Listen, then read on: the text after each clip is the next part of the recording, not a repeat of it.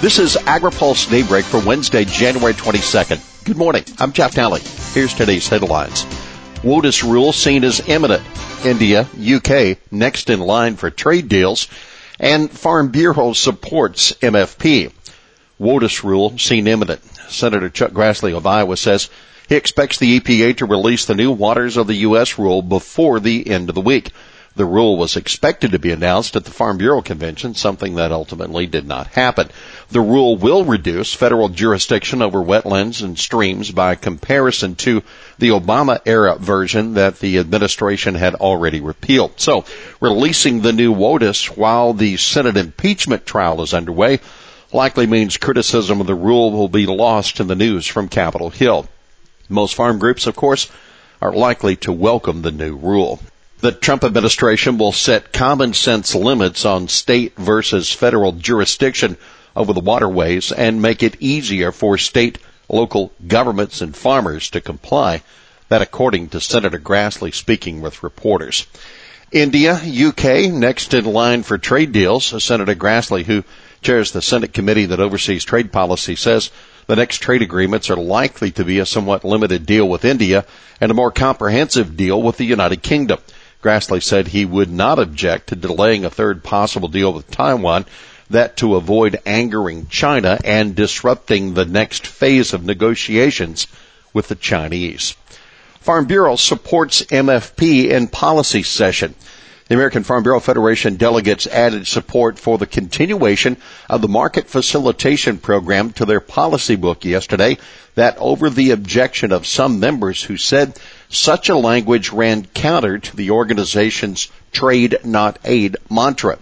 Several iterations of policy were debated before sitting on language that supported the continuation of the program with prevented plantings being, quote, included as planted acres. Amendments were offered to put expiration clauses on the support for the program, but those amendments were ultimately rejected over concerns of just how to determine when the trade dispute was really over. Delegates also rejected an amendment to pull the policy from the book altogether. Now for more on the actions taken by the AFBF delegates and look at more details of the U.S.-China trade relationship and how growers are approaching their upcoming ARC PLC decisions, check out the morning AgriPulse newsletter. Trump negotiates EU trade pact at Davos. President Donald Trump is using his meetings at the Davos World Economic Forum to try to jumpstart negotiations on a trade pact with the European Union. Both he and European Commission President Ursula von der Leyen confirmed that they are in talks on what Trump called a big trade deal. The U.S. EU talks stalled over the inclusion of agriculture policy in negotiations. U.S. wants A again and the EU doesn't. Trump said yesterday he's optimistic about a deal even if the U.S. has to hit Europe with auto tariffs to make it happen. We expect to be able to make a deal with Europe and if they don't make a deal, we'll certainly give that very strong consideration, Trump said about the threatened tariffs. But we expect to make a deal with Europe. Biodiesel producers start 2020 on a positive note.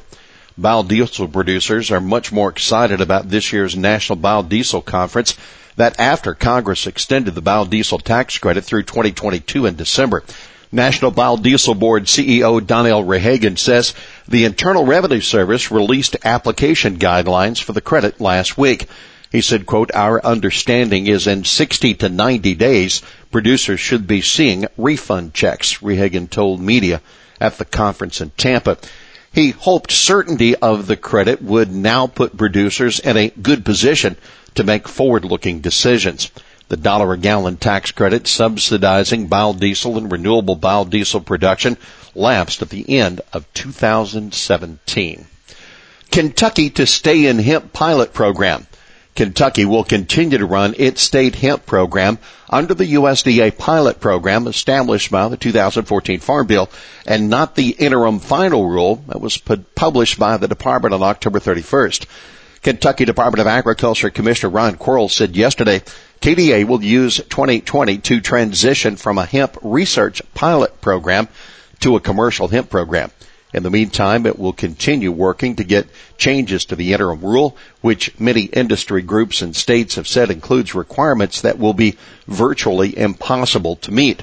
The Kentucky Hemp Industries Association had urged Quarles to keep the state of the pilot program, citing THC compliance testing processes, the 15 day period between sampling and harvest, access to hemp genetics, restrictions on certain deliverable materials, and the effect of the overall interim regulation on an emerging industry. The comment period on that interim final rule ends January 29th. Here's today's He Said It. It was a trying year for me and my entire DC team. It was a bit like Groundhog Day, reliving the same day over and over again advocating for the biodiesel tax incentive. No one is more relieved, excited, and enthused to say that we got this done. That Kurt Kovarik, Vice President of Federal Affairs for the National Biodiesel Board, speaking to NBB members in Tampa. Well, that's Daybreak for this Wednesday, January 22nd, brought to you by Watkinson Miller and Dairy Management Incorporated. For the latest news out of Washington, D.C., visit agripulse.com. For AgriPulse Daybreak, I'm Jeff Daly.